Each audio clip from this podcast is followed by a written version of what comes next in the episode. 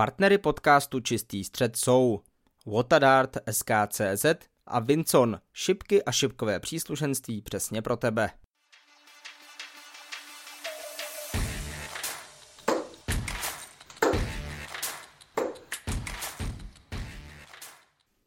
Příjemný dobrý den všem posluchačům podcastu Čistý střed. Je tu opět začátek měsíce a to znamená, že nás čeká další rozhovor Tentokrát eh, s, no můžeme stále říct ještě chlapcem, mladým šipkařem, který i přesto, že je stále velmi mladý, už má za sebou několik skvělých úspěchů. David Záruba, Davide, vítej v čistém středu. Zdravím všechny posluchače a zdravím i tebe. Na začátek eh, taková jednoduchá eh, otázka. Jak by si schrnul dosavadní průběh toho roku 2023 z tvého pohledu? Poslední rok bych hodnotil tak, že to byl pro mě spíš takový odpočinkový díky tomu, že jsme byli na mistrovství Evropy, což byla i moje poslední za juniory, jelikož to prodloužili do 21 let, takže jsme mohli jet i my starší, takže to bylo tím pádem pro mě poslední. Tam jsme udělali hodně úspěchu a nějak jsem pak si potřeboval dát trochu pauzu. Takže jsem to moc nehrotil tenhle rok a takže tak. Přesto v letošním roce jsi zaznamenal nějaké dílčí, alespoň úspěchy. Postupně se k ním dostanem, ale když budu postupovat v tom roce 2023, pravděpodobně největší akcí, kterou nalezneme v tom kalendáři pro většinu českých šipkařů, tak to byla národní kvalifikace na turnaj European Tour. Ty se si zúčastnil a dokonce se v prvním kole připsal velecený skalp Vítězslava Sedláka, co tehdy chybělo k tomu, aby z toho mohlo být v tom turnaji ještě něco víc a aby si místo Davida Píska, Dalibora Šmolíka stál na pódiu ty? Chybělo tomu to, že jsem neměl vůbec formu, neměl jsem ani popravdě tam bejt, protože jsem ani nechtěl, protože jsem věděl, že tahle sezóna prostě je ta odpočívací, neměl jsem na to nějak ambice ani. Na poslední chvíli mě přemluvil táta, že mi jako zaplatí přihlášky, tak jsem to zkusil, no jel jsem tam, nějak jsem se ráno necítil ani, první jsem měl hned výťu, takže nejtěžší, tak jsem říkal, no tak aspoň pojedu rychle domů. Stěží, ale opravdu stěží jsem ho nějak, nějak porazil a to bylo asi jediný, co jsem ten den zvládl. Myslíš si, že to bylo právě to, jak jsi zmiňoval, že se ti úplně nechtělo na ten daný turnaj tím důvodem, proč si nemohl vlastně v ozovkách pokračovat dál nebo nepokračoval dál a ještě k tomu doplním jednu další otázku. Je velmi pravděpodobné, že se European Tour v Praze bude konat i příští rok. Bude ten rok už méně odpočinkový, budeš se více soustředit na šipky, tak abys třeba stál po boku těch nejlepších šipkařů planety na pódiu PDC? Samozřejmě tenhle ten turnaj byl, po tom, co jsem porazil Vítiu, tak se mi samozřejmě zvedlo sebevědomí, takže potom už jsem chtěl vyhrát jenže další kolo jsem chytl za Spaju Jirkala, s tím jsem se tak nějak tahal jakoby dobře, šlo nám to obou, jenže já jsem měl asi dvakrát šanci zavřít něco přes stovku, nedal jsem to a tím jsem prohrál. Takže to bude takhle. A příští rok, určitě příští rok už chci normálně na to dát do toho všechno. Už tenhle rok jsem se tam chtěl ukázat, jakoby, ale věděl jsem, že na to nemám v podstatě, kdybych to řekl takhle. Kdy jsi na to ale rozhodně měl, to byl rok loňský, ve kterém se ti podařilo vyhrát mnoho eh, medailí a získat několik skvělých úspěchů. Už si tady nakousl ten evropský šampionát eh, pro hráče do 21 let, který se odehrál v Budapešti a byl to opravdu turnaj, na který Česká republika pravděpodobně nikdy v historii nezapomene. Tři soutěže, tři zlaté medaile. Jednu si získal s Tomášem Houtkem ve dvojicích, jednu s celým týmem právě v soutěži čtyřčlených družstev a stříbro eh, v singlech, kde si prohrál ve finále právě s Tomášem Houtkem. Pojďme postupně. Nejprve od toho stříbrného singlového turnaje, kdy v tom turnaji nastala třeba největší krize pro tvé šipky, to je první část té otázky, a co chybělo ve finále, protože to byl velmi vyrovnaný souboj a vyhrát ho mohl vlastně kdokoliv. Největší krize byla vlastně až v tom finále, jelikož celou dobu jsem si věřil na Tomáše, viděl jsem, že jsem měl prostě v tu dobu formu, lítalo mi to všechno v pohodě. Šli jsme do toho finále, cítil jsem se, Hráli jsme ho nějak, myslím, vždycky jsem ved volek, nebo měl jsem náskok. A asi druhý, třetí lek mi vypadla jedna šipka, takže tak jsem si říkal, dobrý, vy, najednou mi začaly vypadávat furt. A když to bylo 5-5, tak jsem se podíval na šipky a z toho dva hroty ze tří byly naštípnutý. Takže mi takhle vypadalo asi 12 šipek, takže jsem měl spíš smůlu neštěstí. Jak eh, reaguje hráčová hlava v tu chvilku, protože ty najednou se podíváš v rozhodujícím legu, zjistíš, že dvě z těch tří šipek nejsou vůbec v dobré kondici. Nenapadlo tě se třeba otočit eh, za kolegy, jestli, těžko říct, jestli by tě někdo třeba půjčil jiné šipky, jestli by to bylo lepší, nebylo lepší, ale co se ti prohnalo hlavou, když se podíváš na své náčiní a zjistíš, že jsou tam dva naštíplé hroty ze tří? No, já jsem si to nevšiml hm, takhle. Mě vypadávaly celou tu dobu a říkal jsem si, jo, je to asi terčem, nebo nemám ostrý hroty, nebo něco tak jsem tomu nějak nedával pozornost. Pak, jak jsem se podíval už u toho posledního legu, tak jsem si řekl, no, že už teďka s tím musím dohrát, že, že se nebudu stresovat, to bych se vystresoval ještě víc, kdybych tam schánil šipky nebo něco, prodlužoval bych to zbytečně, takže v hlavě se mi prohánělo to asi, že, že nemám co ztratit, no. Zároveň, jak náročné je hrát eh, proti Krajanovi, Samozřejmě na těch domácích turnajích tam je to něco jiného, ale na evropské scéně ve finále turnaje jednotlivců proti předpokládám i kamarádovi, jak náročné je postavit se k tomu zápasu, ve kterém jde o hodně. Já ku podivu s, těma typama zápasů nemám vůbec problém. Já jsem v podstatě nebyl vůbec nervózní, já jsem si řekl, že prostě to mám s Tomášem trénink, tak jsem tam s tím i šel, jakože to je trénink. Když jsem mu to říkal, že to beru jako trénink. Takže jsem nebyl v podstatě vůbec nervózní a s Tomášem jsme normálně za dobře a řekl bych, že to byl dobrý zápas. Akorát měl víc štěstí. O chvíli později jste mohli být eh, za dobře i v soutěži dvojic, eh, kterou jste velmi suverénně ovládli. Ve finále jste porazili rakouskou dvojici poměrem 5-1 na legy, což je velmi výrazné vítězství. Bylo to pro tebe takové zadosti učinění, eh, možná jakási odplata Tomášovi, jestli si třeba v tom zápase hrál o něco lépe, tak si mu mohl říct, tak jsem ti to trochu vrátil, byť teda jste měli zlaté medaile oba. My jsme, mám pocit, dvojice hráli před jednotlivcema, takže my jsme si řekli, že to budeme taky jako trénink na, na jednotlivce, takže tak. Takže jsme to hráli prostě uvolněně v klidu a vyhráli jsme to tak takhle s přehledem asi díky tomu, že jsme byli uvolnění, no.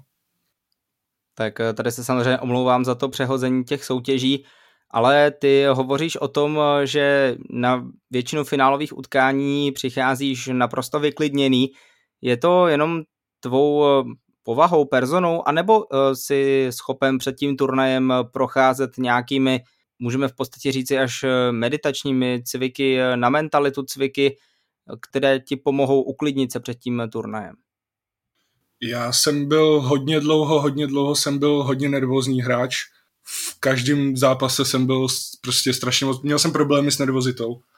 A pak se to nějak zlomilo, mám pocit sezóna 2000, když jsem v stýlovém mistrovství republiky skončil na třetím místě, s tím jsem tam jel na to mistrovství, že si to jedu jen užít a že prostě nebudu řešit, jestli vyhraju nebo prohraju. Skončil jsem třetí a dál jsem s tou mentalitou takhle postupoval právě až na to mistrovství Evropy, kde jsem si říkal, jdu si jen zahrát, nejde o nic. A do té doby mi to vycházelo, jakmile se mi začalo zase dařit, dostalo se mi to do hlavy a už si mám zase potíže. A jak se s tím teď vyrovnat? Eh, protože určitě je to něco, co potkává 90% hráčů, troufám se říci, a Ono, i když se podíváme mezi profesionály, tak eh, tam nejední hráči trpí na velkou nervozitu v těch vypjatých momentech. Jak teď aktuálně pracuješ eh, s tím, aby ta hlava zase fungovala tak, jak má, tak, jak si ji měl nastavenou, jak si říkal, dva, tři roky zpátky? No, budu zas muset chodit k tomu terči tak, si to užít, ne tak, abych to vyhrál. Musím prostě tam chodit s tím, že si jdu jen zahrát, že nejdu vyhrát. Já jsem tam celou dobu chodil s tím, že chci jít vyhrát. A to byl asi ten problém, proč jsem byl nervózní. Takže teďka to budu muset zase vrátit na tu kolej, že si jdu jen zahrát. Tak samozřejmě doufáme, že se ti to podaří eh, co nejlépe. Ještě zůstaňme u toho evropského šampionátu a konkrétně u soutěže týmů která pro vás přinesla dva obrovské obraty v semifinále a finále. Zase, asi už bychom se opakovali s tím, jak se připravoval na ty legy, které si šel vyhrát pro svůj tým, ale jak významná byla ta výhra pro vás i s přihlednutím k tomu, že skutečně v obou zápasech jste byli na pokraji buď vyřazení nebo prohry ve finále a stejně jste v obou případech dokázali zvítězit 9-8 na legy. V tom semifinále jsme šli hrát, už si popravdě ani nepamatuju s kým, ale vím, že to byl uvolněný zápas a vím, že jsme hráli prostě, jako by dá se říct, kamarády, takže to bylo uvolněný a tím, jak, to, jak jsme byli uvolněný, tak jsme tomu nedávali asi takový důraz, takže jsme ztratili, prohrávali jsme a když jsme prohrávali takovou, dar, jakoby prostě tak moc, tak jsme řekli, že nemáme co ztratit a jdem do toho. V podstatě zázrakem jsme otočili a v tom finále to byl podle mě taky zázrak, protože to nevím, co se stalo. To vím, že jsme hráli proti Maďarsku, ty celou dobu byli nějak prostě před náma, pak nám utekli a pak mám pocit, že oni se sesypali, protože kdyby hráli furt tak, jak hráli, tak jsme asi prohráli.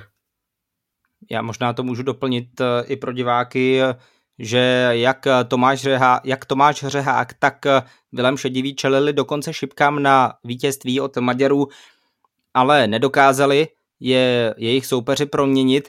Společně tedy s těmito dvěma hráči a tebou byl v týmu ještě Tomáš Houdek a ten v obou případech šel eh, jakožto poslední na ten závěrečný leg – Padlo to rozhodnutí na něj záměrně, protože si troufám říct, že v tu chvíli byl nejsilnějším článkem toho týmu, co se do průměru týče.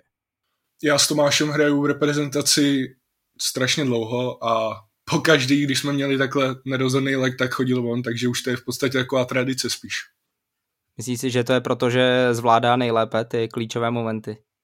Přesně tak klíčové momenty, ale samozřejmě zvládáš i ty, jinak bych eh, si tě sem nepozval, protože by nebylo o čem mluvit z těch úspěchů. Ale co mě zarazilo, když jsem si pročítal ty úspěchy, které jsem mi poslal před začátkem tohoto podcastu, ty máš až neuvěřitelně velké množství úspěchů ze soutěží dvojic. Čím to je? Je to tím, že ti vyhovuje tempo té soutěže, nebo těžko říct, eh, nebo se hraje třeba dříve, později? Proč tolik medailí z dvojic, Davide? Popravdě já absolutně nevím, protože dalo by se říct, nerad hraju dvojice. Takže mě nebaví to tempo, je to na mě pomalý, ale nějakým zázračným stylem prostě je to tak, že mi to jde, sám nevím, protože nikdy mě nebavili, nedával jsem jim takový důraz, neměl jsem ani na ně ambice v podstatě, ale jdou mi, jdou mi. Ale nevím, čím to je. Tak to bych taky chtěl, by mi to takhle nešlo a byl bych takhle úspěšný, ale nemůže to asi být eh, u každého. Zároveň ještě jedna věc, eh, která je určitě za zmínění hodná. Už jsme ukončili mistrovství Evropy, ale pro diváky, kteří nás poslouchají, většina z nich eh, si troufám říci, že se věnuje spíše, spíše stýlovým šipkám. Ty máš ale spoustu úspěchů také z těch softových, tedy z těch, které se hrají na těch automatech. Hraješ ještě stále softové šipky? Softové šipky hraju, dá se říct stále, hraju Superligu s tátou v týmu a občas si dojedu zahrát na Granta na republiku, ale to je tak všechno. Jen ligu a velké turné softový, jinak moc ne. Jak to třeba řešíš se šipkami? Máš eh, stejnou váhu u stýlu i softu? Právě, že v tom mám taky problém. Mám právě v, eh, jeden pocit mám takový, že jak jsem měl tu dobrou sezónu v podstatě, šlo mi to. Pak byl jeden turnaj softů a nějak se mi to rozhodilo, takže to vidím trochu za to ty softy teďka, ale mám stýly mám 21 gramů a softy mám snad jen 17 právě, takže, takže to řeším takhle, no. A poradil bys eh, třeba hráčům, kteří hrají oba ty eh, typy terčů, aby si srovnali ty váhy, protože když se podíváme i mezi profesionály, jsou tam stýlaři, kteří mají 26, 25, 24 gramů, což jsou váhy, které Unie šipkových organizací nepovoluje. Tak jak to udělat? Vyvážit si stejně stýly a softy, i když bychom stejně museli řešit, že ta šipka asi nebude úplně geniálně nakalibrovaná, anebo se nějak zkusit smířit, že budu mít uh, alespoň stejný model, ale jeden 22 gramů a druhý, jak jsi zmiňoval, nějakých těch 16-17. Já bych řekl, že to je prostě ta smůla těch šipek, no, že ty stýlový mají takhle jakoby rozhraničený ty váhy, že můžou být vyšší a u těch softů to je prostě stanovený a já bych doporučil si to nějak dát co nejblíž, co to jde a podobné šipky, no, aspoň. Ale jinak netuším, no, jak s tímhle pomoct, sám se s tím trápím v podstatě.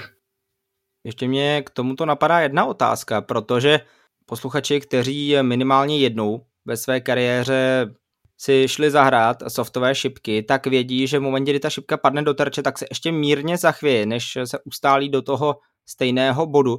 To ve stýlových šipkách nezažíváme. Co mě ale zajímá, protože ty se vyznačuješ relativně rychlým stylem, jak se vyrovnáváš s tím, že třeba odhazuješ druhou šipku do terče, do toho softového a ta první se stále ještě třepotá někde třeba v triple 20? Mně to v podstatě trochu pomáhá, protože já, když hodím třeba první triple, tak mířím na tu, na tu šipku, která je v tom triplu, takže mě to jakoby nějak nevadí. Znám i mm, stýlaře, kterým se třepotají šipky v terči, takže to není úplně tak jednoznačný, ale občas, obč, občas na nějakých dublech je to nepříjemný, no. Ale ne, ne, není to nic, co by bylo ne... Nezvládatelný. Nezvládatelný, přesně.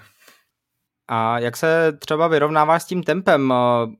Zvolňuješ si, nebo jak jsi zmiňoval, tak ti to vůbec nevadí, že jak jsem už i u toho dublu, kde si říkal, že to je problematické, tak je třeba potřeba trošku zvolnit eh, to tempo, dát si pomaleji šipku do ruky, případně si odstoupit od terče a jednoduše si dát vteřinku dvě navíc.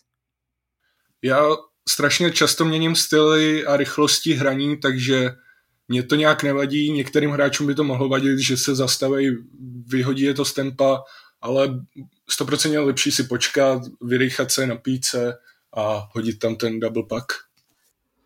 Další věc, která by mě zajímala, vím, že jsem trochu odbočil od těch úspěchů, ale jsou to také věci, které s tím souvisí. Ty jsi relativně vysokým hráčem a samozřejmě má to své výhody i nevýhody. Co je za tebe největší nevýhoda toho, že podstatě koukáš na některé ty i nižší trojnásobky hodně zhora, musíš tu šipku tlačit hodně dolů. Největší nevýhoda je double 3, podle mě. S tím se nejvíc díky vejšce trápím, ale jinak to není žádný velký, žádná velká překážka to není podle mě. A možná ještě jeden dotaz právě k této výšce. Samozřejmě jsi zatím ještě velmi mladým hráčem, ale setkáváš se třeba už s nějakými eh, drobnými obtížemi v oblasti zad, eh, jelikož se člověk mírně předklání k šipkám a pokud se podíváme na ty úplně nejvyšší profesionály, jako mě teď eh, jako první napadá Martin Klermacher, tak ten je tam vyloženě hnutý jak paragraf, tak netrápí tě zatím záda, případně posiluješ nějak ty zádové svaly tak, aby si předcházel tomuto případnému zranění? Já se zádama zatím naštěstí musím zaklepat vůbec problémy nemám, takže to neřeším zatím. Mám problémy spíš s nohama, když eh, na pravý noze, na který stojím u čáry, na který mám těžiště, tak ta trochu už protestuje, ale se zádama zatím musím zaklepat vůbec nic. Takže necvičím ani nemusím nic. Tak samozřejmě doufejme, že to vydrží eh, to zdraví. Zpátky k těm eh, úspěchům. Jeden z nich eh, je čtvrtfinále na online mistrovství České a Slovenské republiky, které se konalo v covidové době v roce 2020. Tam si prohrál eh, ve, fina- v čtvrtfinále s jakýmsi Adamem Gavlasem. Jak významná zkušenost byla, byť samozřejmě celkem vysoká prohra, ale byl to ten zápas s aktuální českou jedničkou. Tak já jsem s Adamem nehrál poprvé, takže vím, jak hraje, vím, jak umí hrát a zkušenosti, no. My jsme dobrý kamarádi, bych si dovolil říct, takže mě to nějak nerozhodilo ani nenaštvalo v podstatě ta prohra, ani mě nějak nenabudila. Bral jsem to sportovně spíš, protože jsem byl nervózní z těch kamer, z toho, že budu v televizi, z toho, i když jsem byl doma, tak jsem byl rád, že odhodím šipku v podstatě. A co si vůbec eh, říkal na ten projekt eh, Pavla Kordy, do kterého se mimochodem zapojili eh, také, teď nevím, to bylo to mistrovství, nebo nějaký další turnaj i fotbalisté Pražské Sparty? byl to super nápad, divím se, že s tím někdo vůbec přišel, i když to je logický, ale byl to super nápad. Z začátku mi to přišlo jako blbost, dá se říct, protože se mi nějak nechtělo kamery, tamto nastavování, ale zás klasicky mě k tomu přemluvil táta, takže jsem musel. Ale nakonec to bylo hodně vydařený turnaj, na dlouho, nebyly žádné komplikace, nikdo snad, co vím, tak proti mě nepodváděl, ani to snad nějak nešlo. A jo, byl to super turnaj a užil jsem si ho. No, je pravda, nalijme si čistého vína, ono něco nečekat od Pavla Kordy je trošku eh, až hřích bych řekl, protože od Pavla Kordy se dá čekat eh, možná i nějaká eh, Premier League v O2 aréně v Praze, ale na to si ještě budeme muset minimálně pár let počkat. Jak ty osobně si hodnotil ty online šipky, protože víceméně, co jsem tak zaslechl, tak se nám společnost rozdělila na dvě části. Jedna z nich to oslavovala a hrála každý den turnaj, protože jsme všichni byli zavření. A druhá polovina řekla, no tak já to vůbec hrát nebudu, mě to nebaví a nebudu přesně nastavovat ty kamery a takhle. Tak na jakou stranu se zařadil ty? A ještě druhá část té otázky, jak moc si případně potom hrál ty online turné? Já jsem to zařadil na tu druhou skupinu, že se mi nechtějí nastavovat kamery a prostě jsem byl jiný v podstatě. Ale pak jsem se nějak, do, mě přemluvili kluci z juniorky snad do, do jednoho turnaje, tak jsem si řekl, jo, zkusím to. To jsem hrál, mám pocit taky, s Tomášem Houtkem v finále zrovna ten turnaj. Hrál jsem pak pár turnajů a poslední mám pocit byl snad ten, to, to mistrovství republiky a Slovenska. Takže si spíše zastáncem, když si můžeš před terč stoupnout eh, tváří v tvář nějakému soupeři někde na českém poháru. Dá se to tak říct. Ještě než se přesunu k tomu úplnému závěru, tak eh, bych rád probral turné Development Tour, protože i na nich si už párkrát byl. Nejprve taková obecná otázka. Sleduješ vůbec eh, ty turné Development Tour, když na nich zrovna nejsi? Protože spoustu českých hráčů, ať už to byli Tomáš Houdek, Roman Benecký nebo samozřejmě Adam Gavlas a opomenout nesmím ani jedinou ženskou zástupkyni Aničku Votavovou, tak eh, sledoval si ty turné i mimo to, když ty si byl jejich přímým účastníkem. Já jsem je sledoval hodně, ještě než jsem tam jel já, tak jsem to sledoval strašně moc. Bavilo mě to, fandil jsem všem klukům od nás a tím pádem mě, mě to jakoby do, nakoplo tam jet, protože jsem viděl, jak tam kluci hrajou, vyhrávají, de, dej jim to, tak říkám, tak pojedu taky. Jel jsem tam, šlo mi to, teď tuhle sezónu, jak říkám, měl jsem takovou odpočinkou, takže mám pocit, že jsem ani jednou nebyl a kluky sleduju ob, občas, když se na to vzpomenu, já často zapomínám, takže když zapomenu, tak to nesleduju, ale když to na mě vyskočí, tak se 100% podívám a zafandím.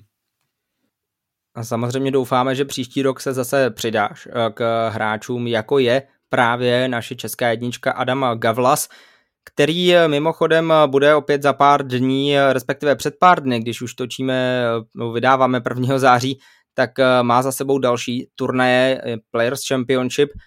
Možná pokud to všechno vyjde, tak právě Players Championship a jeden turnaj European Tour, který by měl být na začátku září, schrneme v dalším podcastu s Karlem Jirákem.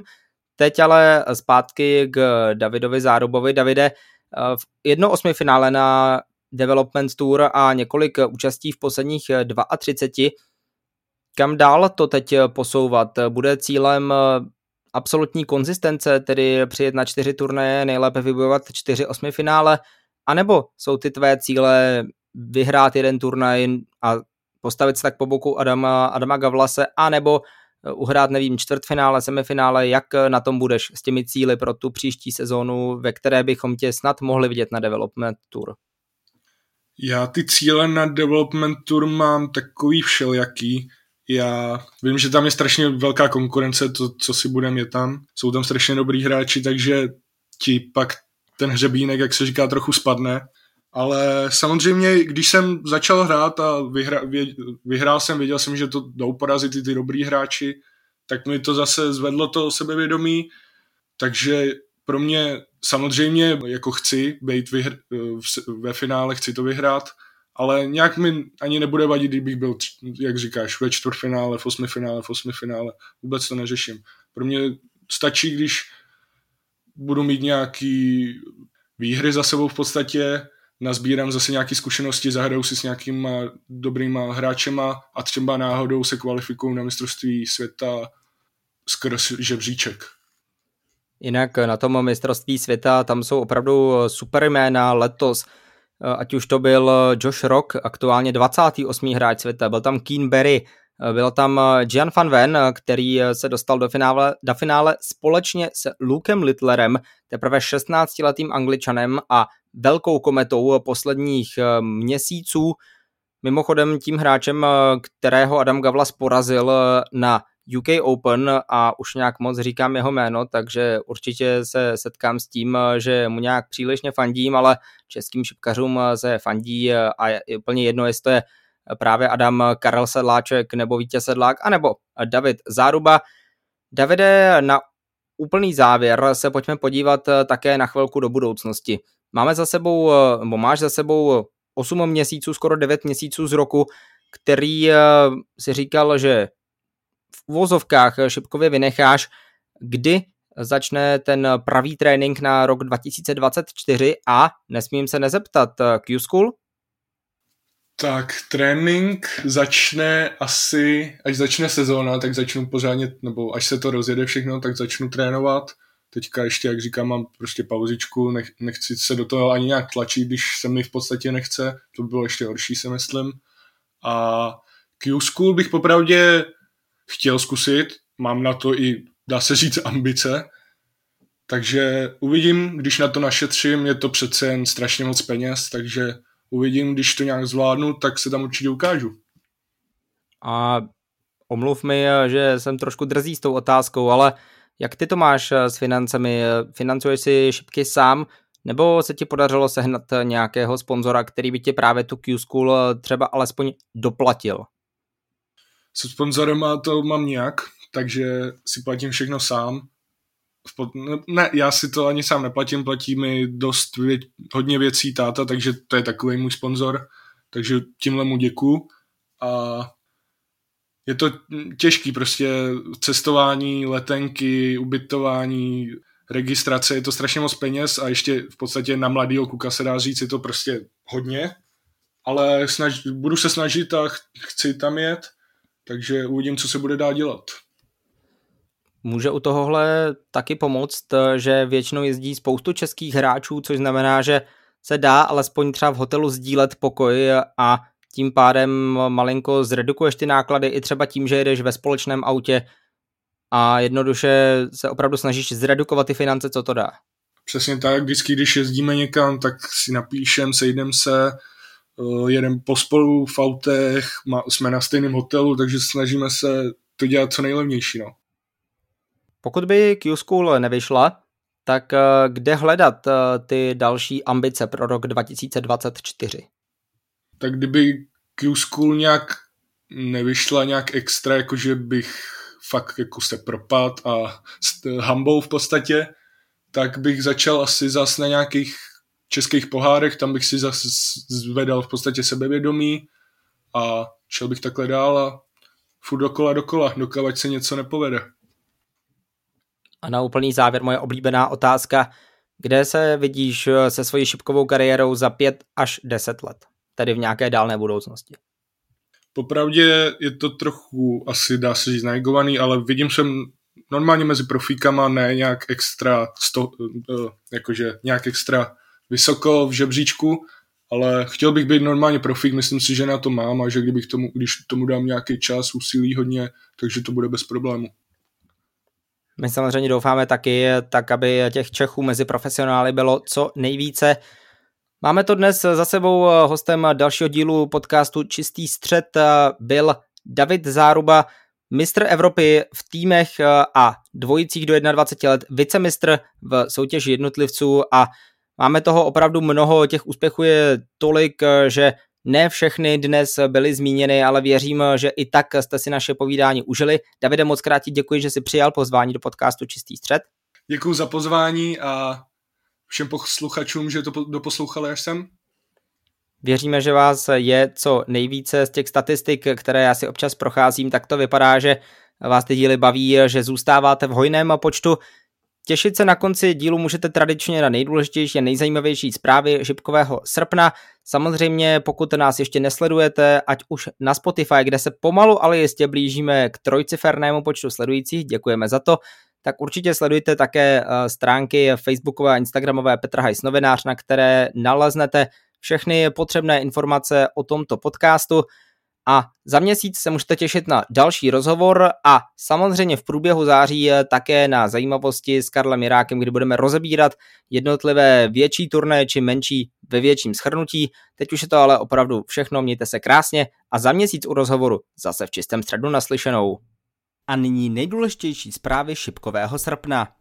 World Series of Darts má za sebou poslední dva turnaje sezóny v pomyslné základní části. V Austrálii i na Novém Zélandu se z titulu radoval angličan Rob Cross a získal tak svůj druhý a třetí primát ze světové série. Šipkař s přezdívkou Voltage si také zajistil místo na Majoru World Series of Darts Finals, který se uskuteční v polovině září. 26. srpna se na britských ostrovech konal závěrečný turnaj série Development Tour mistrovství světa hráčů do 23 let. Do finále, které se odehraje 26. listopadu v rámci turnaje Players Championship Finals, se probojovali nizozemec Gian van Ven a teprve 16-letý angličan Luke Littler. Češi Adam Gavlas a Roman Benecký skončili ve skupině. Sérii Development Tour určenou pro šipkaře od 16 do 23 let ovládl Gian van Ven.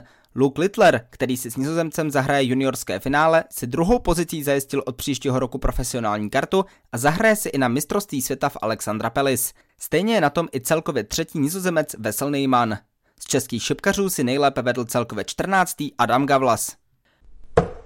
V německém Hildesheimu se uskutečnily další dva turné série Players Championship. Obě klání vyhrál Gervin Price, který ve finále porazil Joshe Roka a Gianna van Vena.